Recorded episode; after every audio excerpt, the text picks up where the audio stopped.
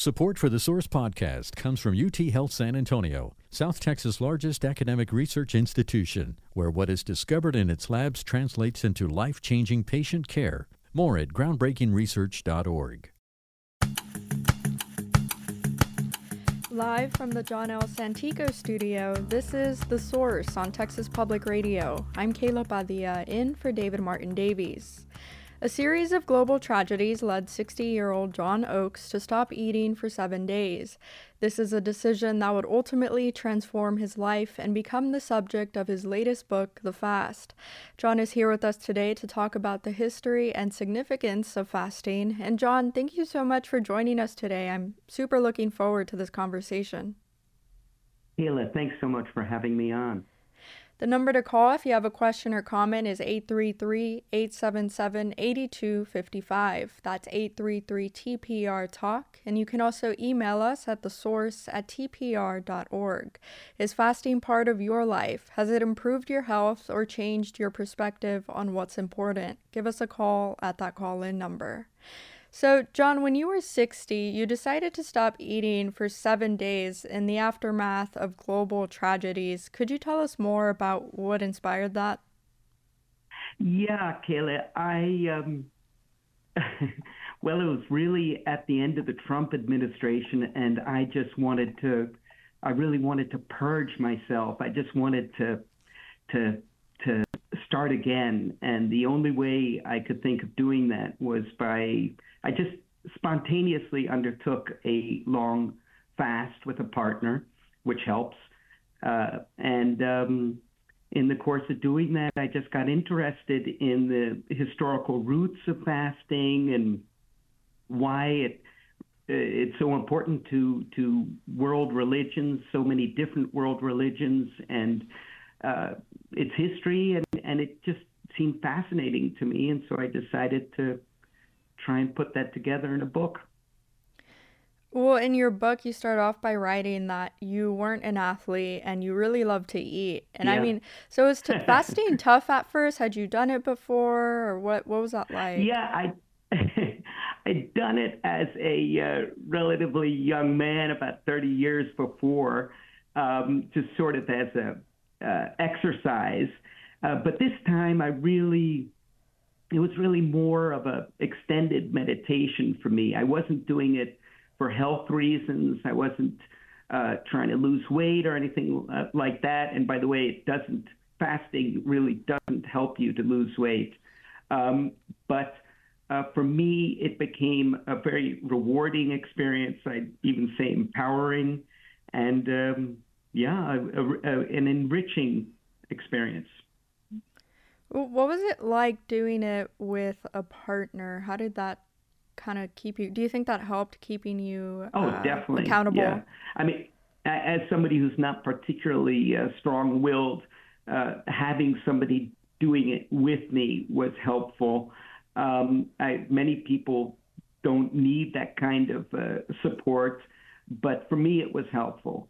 Um, and uh, you know then we, you if you do it with a partner or even or a friend you know you can complain to each other about how miserable you feel the first uh, couple of days. But generally if you're going on a long term fast and by the way of course you have to drink plenty of liquids during this process um, the first couple of days are a little uncomfortable. I wouldn't say painful um, and sometimes that extends even into the third day. But then this incredible cocktail of uh, your body produces these amazing chemicals, and you reach.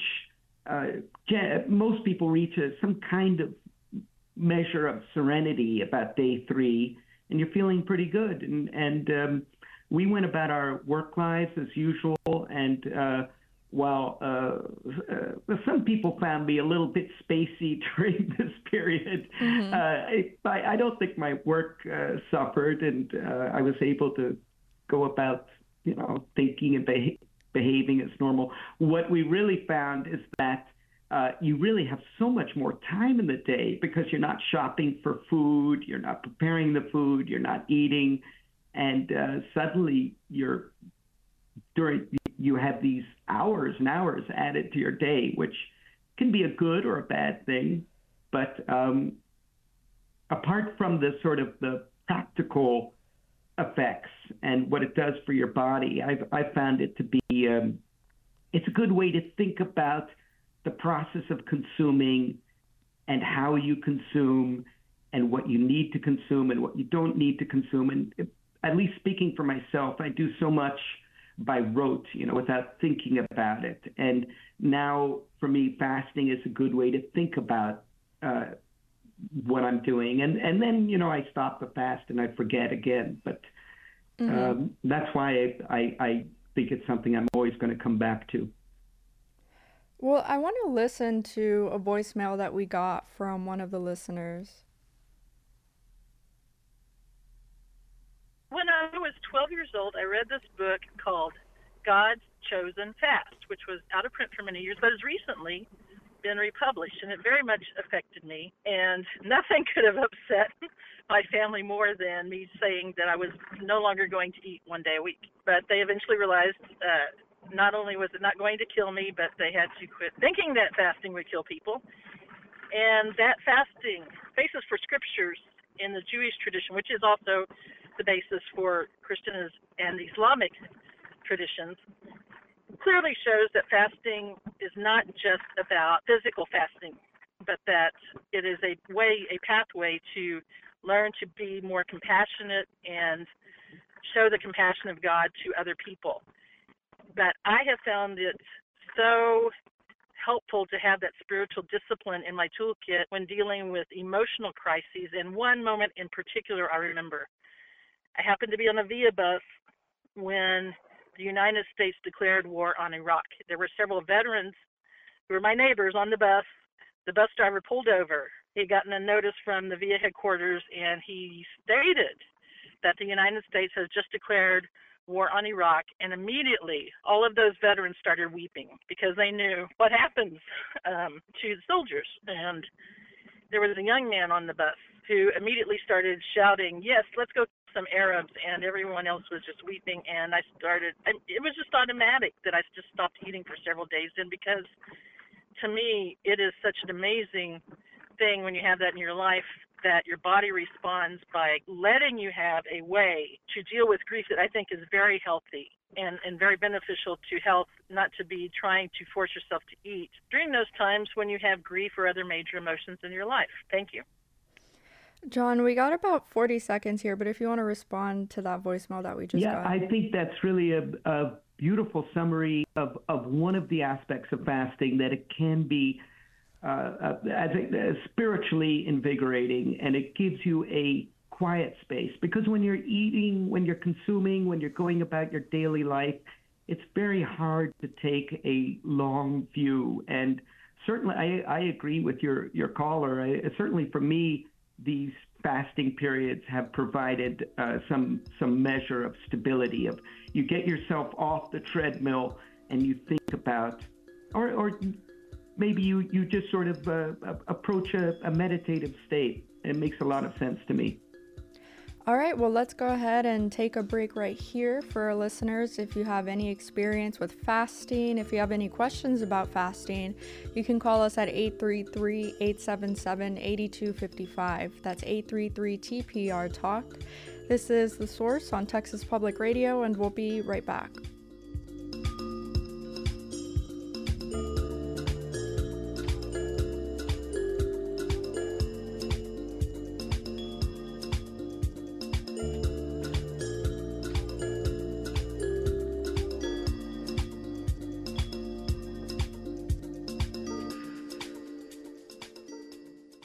Support for TPR comes from the Lawton family of restaurants Cappy's, Cappyccino's, Mama's Cafe, La Fonda on Main, and Jingu House, located in San Antonio. Their diverse menus and hours can be viewed at lawtonrestaurants.com. Welcome back to The Source on Texas Public Radio. I'm Kayla Padilla. We're talking to John Oakes, who is the publisher of the Evergreen Review, and he is also author of the new book, The Fast The History, Science, Philosophy, and Promise of Doing Without. And I want to go to a caller that we have, and we have Michael on the line. And Michael, go ahead, you're on the air. Yes, hello. Thank you for taking my call. I really enjoy your show. Uh, just have a comment uh, regarding fasting.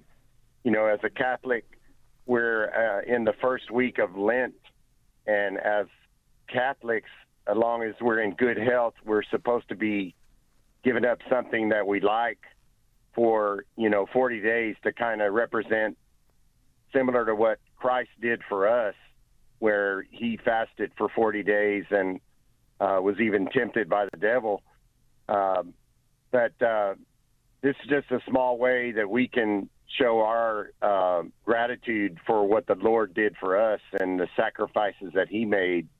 And, uh, you know, something very small, but um, it, in my opinion, it's very rewarding to to to support that. And um, that's that's the only comments I wanted to make. But uh, I appreciate your show. Thank you. Thank you so much for that call, Michael. I really appreciate that comment. And so, John, do you want to speak more to the significance sure. of fasting in Catholicism and in broader religion? Sure, uh, uh, Michael. Uh, that's that's absolutely part of a, an ancient tradition that goes back to the origins of Christianity, and of course, as the previous caller mentioned, uh, goes it's in, in Judaism and it goes back long before that as well, you know, into, well, Judaism has been around probably 5,000 years, but uh, the Greeks were also fasters, Pythagoras. But speaking to the Catholic tradition, um, it, it, again, giving up something helps you reassess your own place in the world. And uh, as you say, it uh, enables you to think about what you have and perhaps what you need or what you think you need. It's a good way to sort of uh, measure ourselves. I think what's very important about the fasting, kind of fasting we're talking about, is that it has limits. That uh, because, of course, if you go, if you fast um, outside of a religious context and you're doing it on your own and you do it without limits, then you get into what can be uh, an anorexic uh, situation, which is a disorder. It's essentially fasting without end, and that is really a bad thing.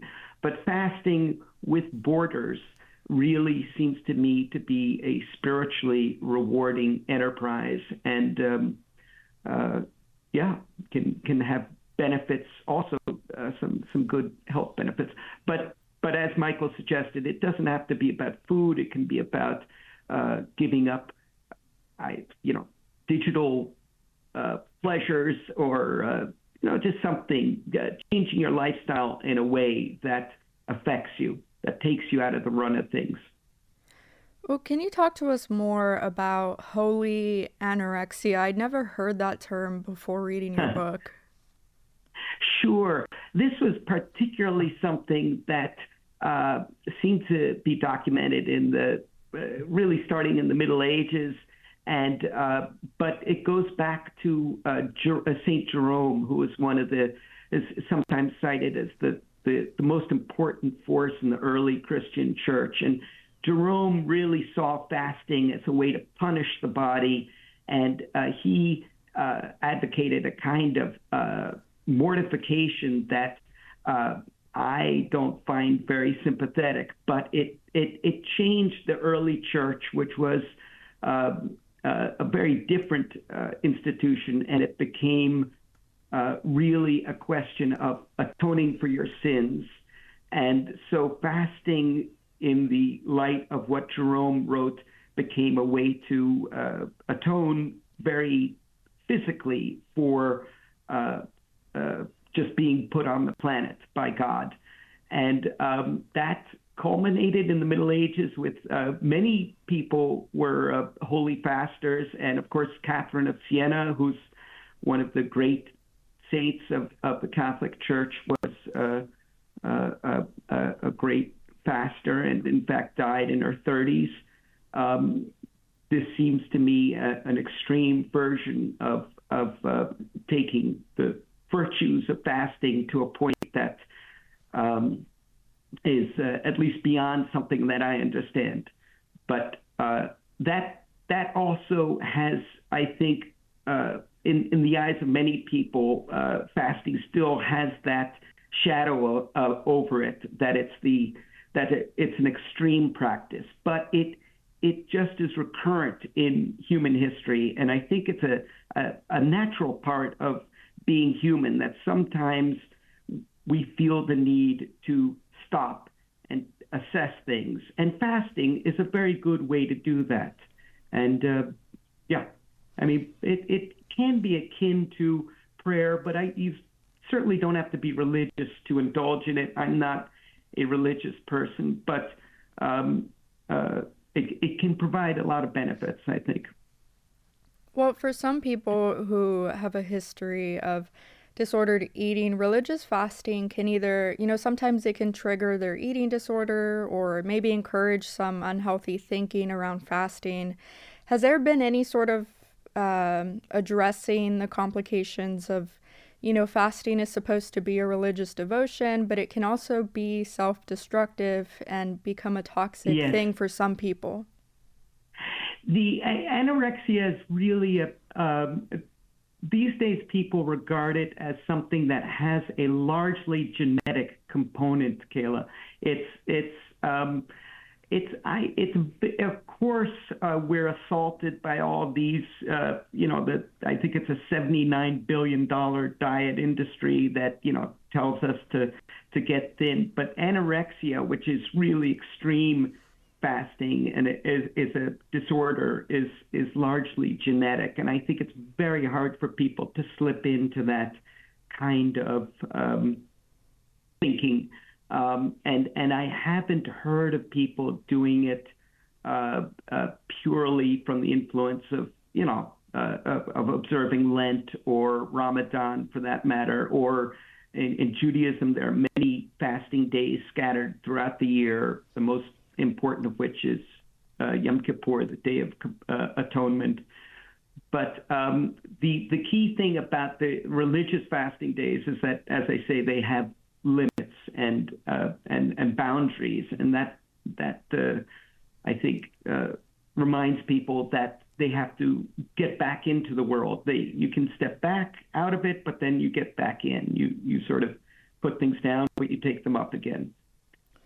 Well, another part of your book is that you go into what happens to the body biologically yeah. when we fast. And so could you talk to yeah. us more about how the body changes the more you fast? Sure. It, it's really cool. Uh, the uh, at, at the beginning of a long-term fast, although, by the way, uh, fasting, you can benefit even from a few hours of fasting medically.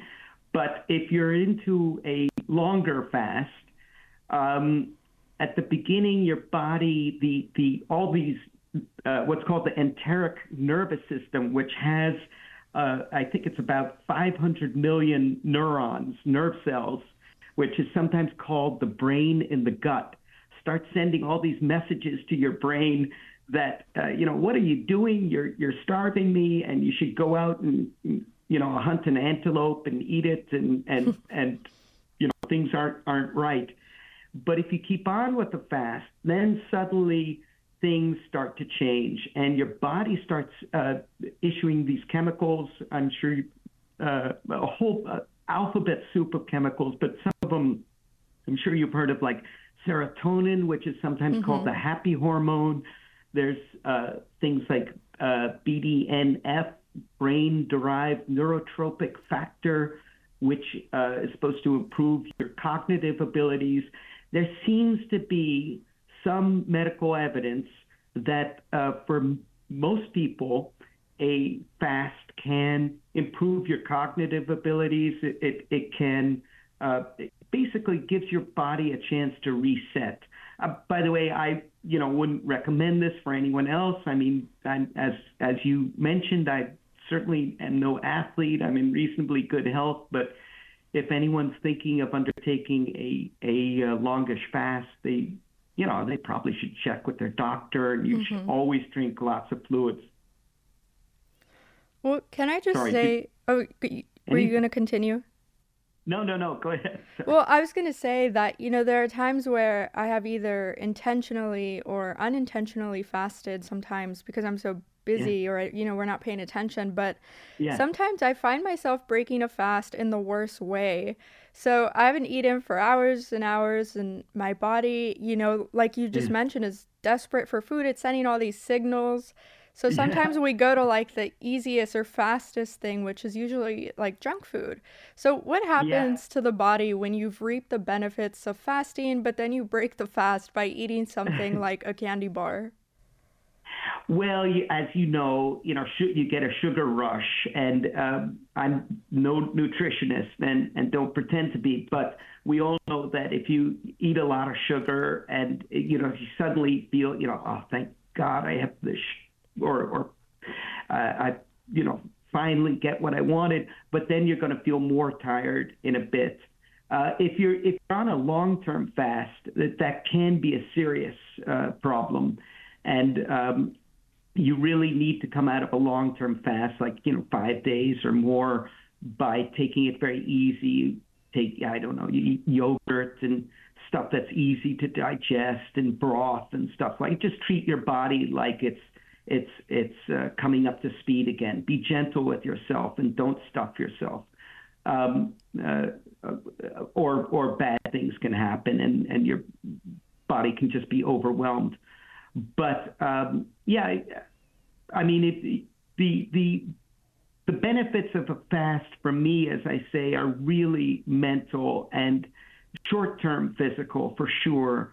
But uh, uh, it's really a, a question of knowing that you can go without food for as long as a week and and come out feeling okay or e- feeling even better than when you went in.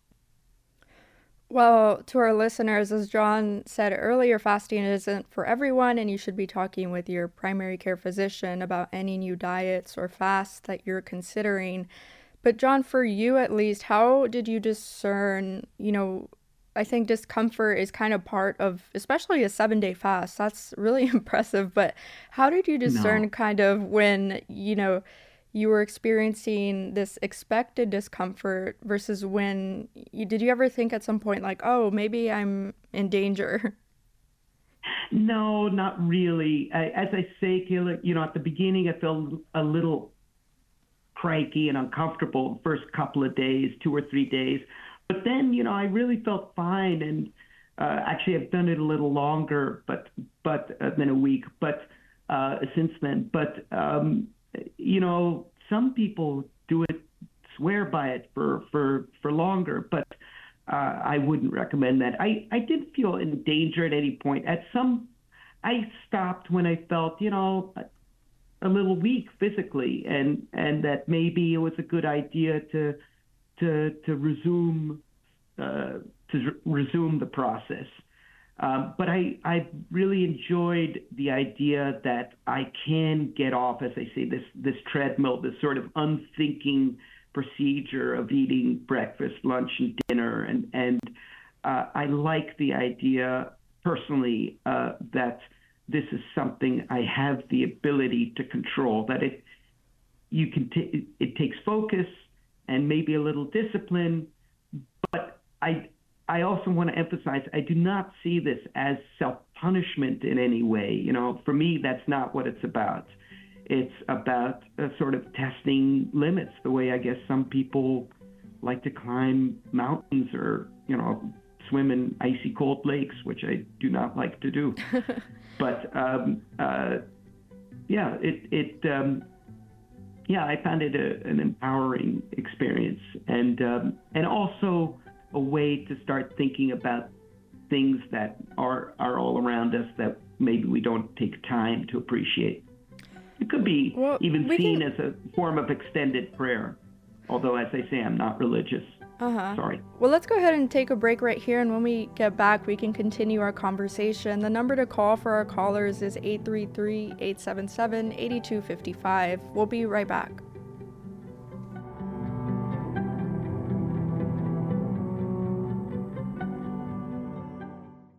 I'm Tanya Mosley. And I'm Juana Summers. People collect all sorts of things sports memorabilia, stamps, and antique lamps. If you've collected a few classic cars over the years and you also love public radio, consider this. Donate it to this station, and it could mean hundreds of dollars in support.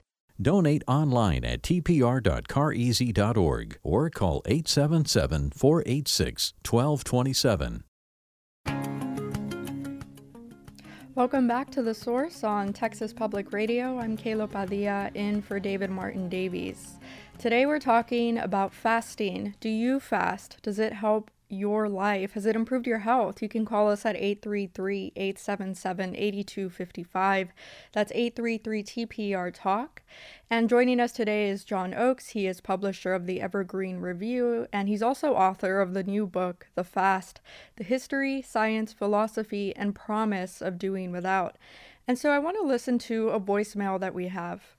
I have been doing fasting for years, and now I'm doing um OMAD, the one meal a day, which is great because I've lost so much. I've lost weight and my joints, everything feels awesome. Um, but I was wondering if you had any tips because, or any insight into the 48-hour fast.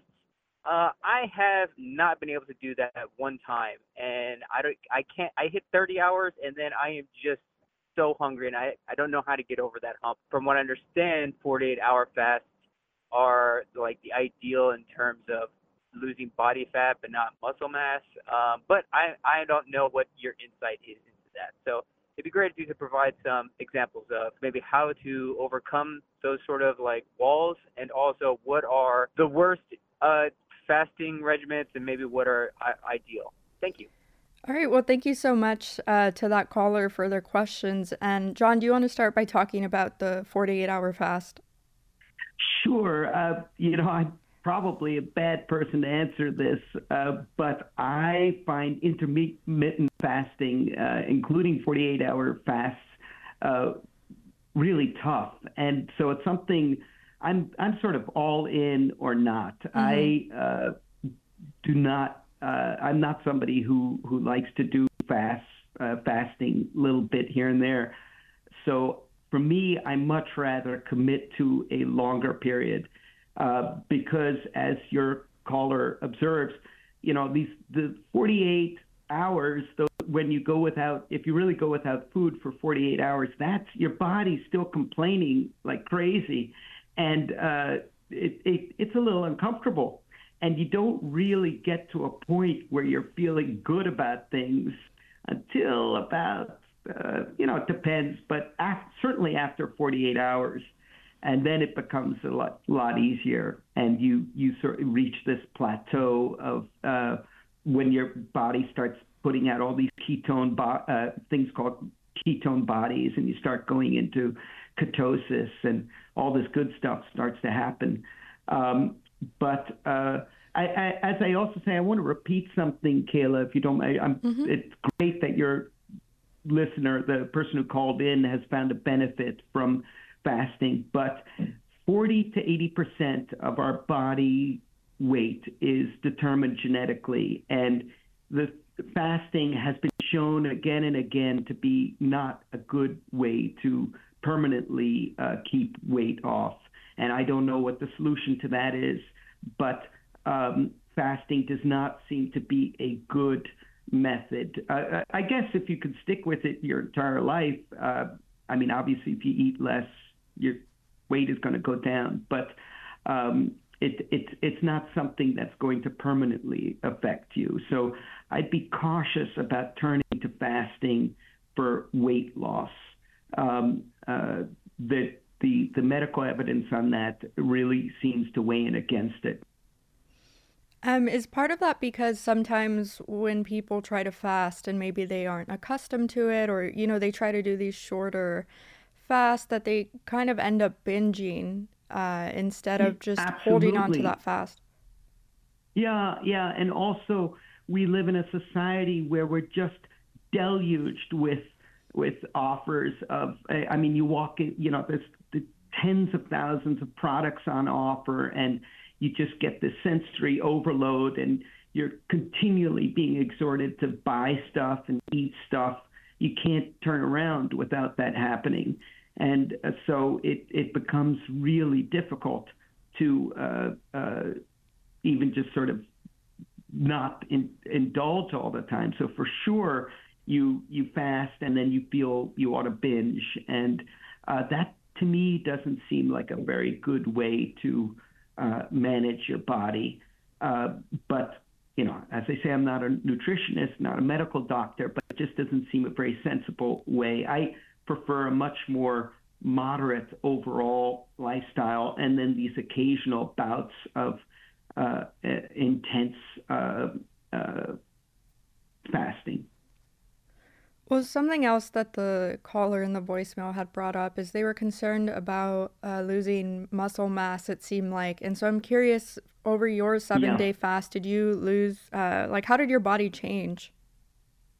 Well, the first of all, the, the these chemicals go through you, and if you keep fasting uh, to uh, beyond a few weeks, your body, you know, the the go, the first priority of your your body, the organic system, is to keep your brain functioning. And if it can't get protein from anywhere else, it's going to start eating away at your muscles, and then you get into something called cachexia, which is a, a fancy term for basically starvation.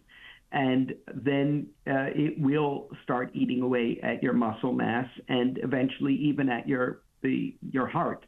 So that is a very, to me, a very good argument to stay away from super long fasts. Mm-hmm. And um, although some people advocate this, to me that seems nuts. Um, and you know there are these clinics where people pay thousands of dollars a day to uh, for the privilege of having food withheld from them, and that also seems to me uh, very questionable. In fact, in Texas, there was for many years a uh, clinic that's now been shut down because of uh, lawsuits and several deaths that occurred there. Um, uh, shut down, I think, in the 70s, uh, might have been a little later, but uh, you know, it, it it can be a very dangerous exercise, and there's no question of that.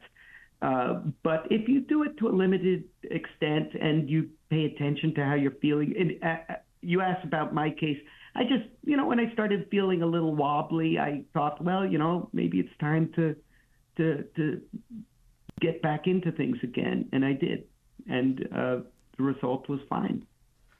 Yeah, I think we see that in your book, uh, where you share some of your journals from your seven day fast, and I think around day five. Uh, you were writing that you know you had done some exercise but on this particular day you refrained from doing push-ups yeah, yeah. No, I, I started getting a little spacey, and uh, you know, some people feel in the court around day five, you know, the labor leader Cesar Chavez, who was an inveterate faster, he did several super long fasts.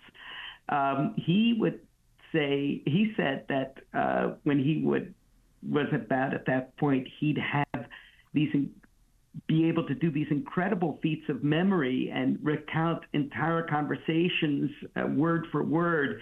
And there is some medical evidence that for some people, that kind of thing can uh, can kick in. Uh, for me, unfortunately, I didn't experience that, but I did uh, start to feel a little uh, uh, extra wobbly. And but you know, I I think for a, a, a reasonably stable person, it's it's a great experience. Well, I want to go to a caller that we have, and we have Elizabeth on the line. And go ahead, you're on the air, Elizabeth. Yes, I want to make sure you can hear me okay. Yeah, you sound great. Fine. So I'd like to return to the Catholic tradition just briefly, the history of it. Uh, what we're talking about now is very important information on the physical effects on the body. But the focus in Christian and Judeo tradition was spiritual growth. And so it was more about the spirituality of the person aimed towards curbing our selfish tendencies to self indulge, to be selfish as Cain was uh, with his brother Abel, and to restore our capacity to be free and to curb those selfish tendencies so that we could be free to love others and to care for others. So the point is positive. The point is to grow in the love of God and the love of neighbor. And uh, if we want to know what that does socially, it has very good impacts on social life. Uh, imagine the crowd before standing before dawn at the doors of Walmart on Black Friday and trampling each other and fighting each other and almost killing each other over grabbing this materialistic consumeristic good that we think we must have. And that is selfishness at its extreme, where people will do anything just to possess. And so uh, it's to curb those tendencies, the tendency to greed, the tendency to excessive uh, satisfaction in all of the appetites of human appetites that keep us from being open to the needs of our neighbor, from loving our neighbor. So I just wanted to point that out. Uh, the point of our fast in Lent is to grow in love. Uh, and Vatican II pointed out the positive aspects of fasting because we have, for example, in the South, in fact, all over the United States, up until that point, we had Catholics who were fasting seriously and being very grumpy at work and mean towards their neighbor, towards their children, but also Catholics who considered themselves very devout Catholics and kept the fast. In fact, it was one-upsmanship in some cases, but at the same time, they would not allow blacks to come and kneel at the same communion rail. They would now not allow them into the church, but insisted on segregation of churches, both for Hispanics and for blacks and for other minorities. And so uh, the church said, wait a minute, that's not what fasting. Where's the where's the connect here between the fasting and the self as spiritual self discipline and the capacity to love your neighbor and treat everyone as equal with equal dignity and to welcome people of all races and creeds and languages into our worshiping communities as brothers and sisters. So Vatican II tried to shift the focus back to the whole positive point of fasting as opposed to the self degradation and sometimes spiritual pride that that could lead to. All right, Elizabeth. Well, thank you so much for that call. I think that was a really meaningful comment that I appreciate. And, John, I want to get your response when we get back from this break. But the number to call if you have a question or comment is 833 877 8255. This is The Source on Texas Public Radio, and we'll be right back.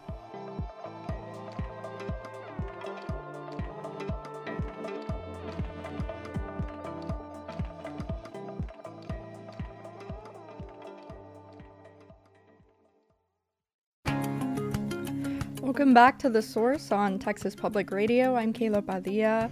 We're talking to John Oakes, who is publisher of the Evergreen Review, and he's also author of the new book, The Fast The History, Science, Philosophy, and Promise of Doing Without.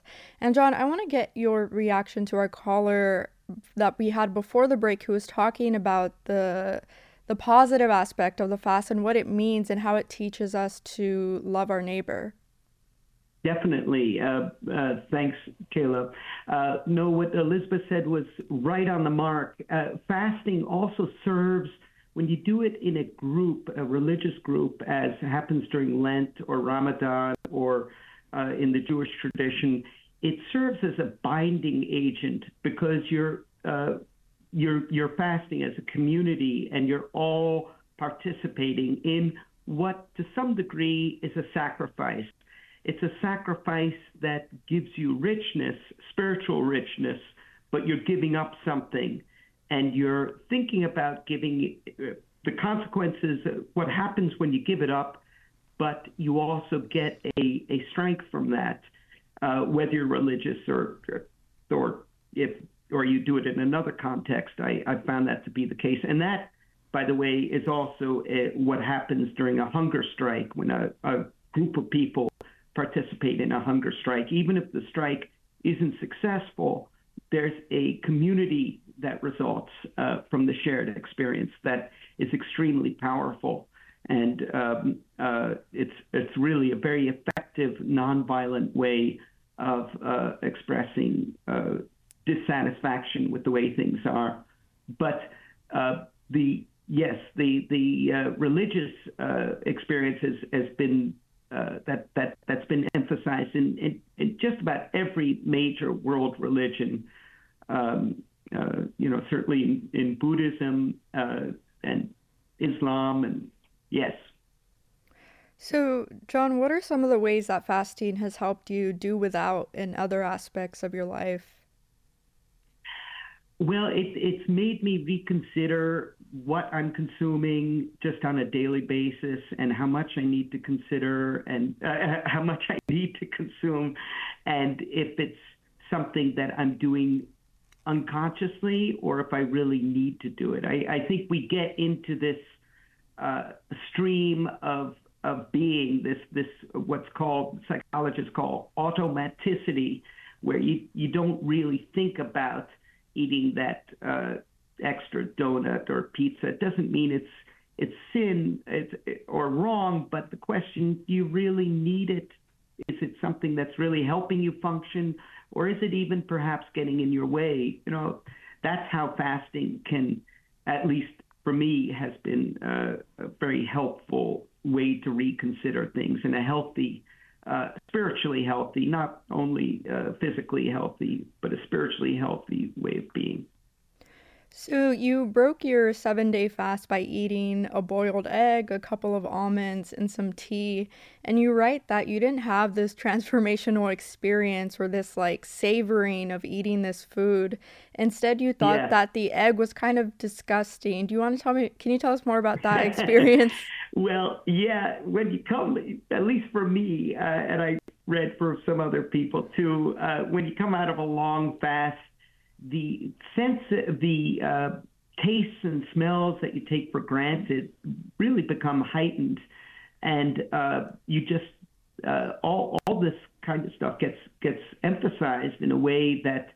Uh, normally it's dulled because you, you keep you eat an egg every day and you don't perhaps think about the texture of it and the smell, but you really start to parse it in in terms of the senses when you come out of a fast because you've really been away from it for so long, maybe drinking only tea or you know vegetable broth or something, and then you suddenly get assaulted by these smells and tastes and you and uh, but I, I also would emphasize, Kayla, I think it depends on the person because uh, I've also read about people who come out of long fasts and then they just, you know, gobble down stuff and they, they seem fine. But for me, um, it wasn't, it, it didn't feel so great to start eating again. And uh, I thought actually with some regret, oh, maybe I could have gone longer. But I think it's probably you also at some point you have to fast from fasting. You don't want to become sort of hooked on the process. I think that for obvious reasons that can be dangerous and uh, unhealthy. Um, and I, I keep coming back to that because I do think it's important to have limits on what we do and to, uh, you know, realize that we need controls to our lives, self-imposed controls. I'm not uh, arguing for, uh, you know, state control, but I think we do need to to impose limits on ourselves and how we behave and what we do, and yeah, and fasting is a good way to to uh, set those up and to think about them.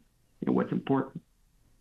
Well, in your book, you also write a series of, you know, these statements that fasting can be anti-authoritarian. Um, Yeah. It can essentially be whatever you want it to be. You write how it can also be used um, not in a good way. So it's kind of a just. Can you talk more about that anti-authoritarian part, though? Sure, sure. So um, you can't really impose a fast on someone. Uh, it's it's a, it's a personal choice that needs to be made. I mean, if you're Catholic or Jewish or Protestant or whatever, and you're your community is fasting, you are supposed to fast. But frankly, no one's really going to know if you don't do it. So to me, it's a very uh, it, it, it's a wonderful thing that reaffirms your agency in this matter and your agency over your body. Uh, and I think that's really a great thing to be reminded of.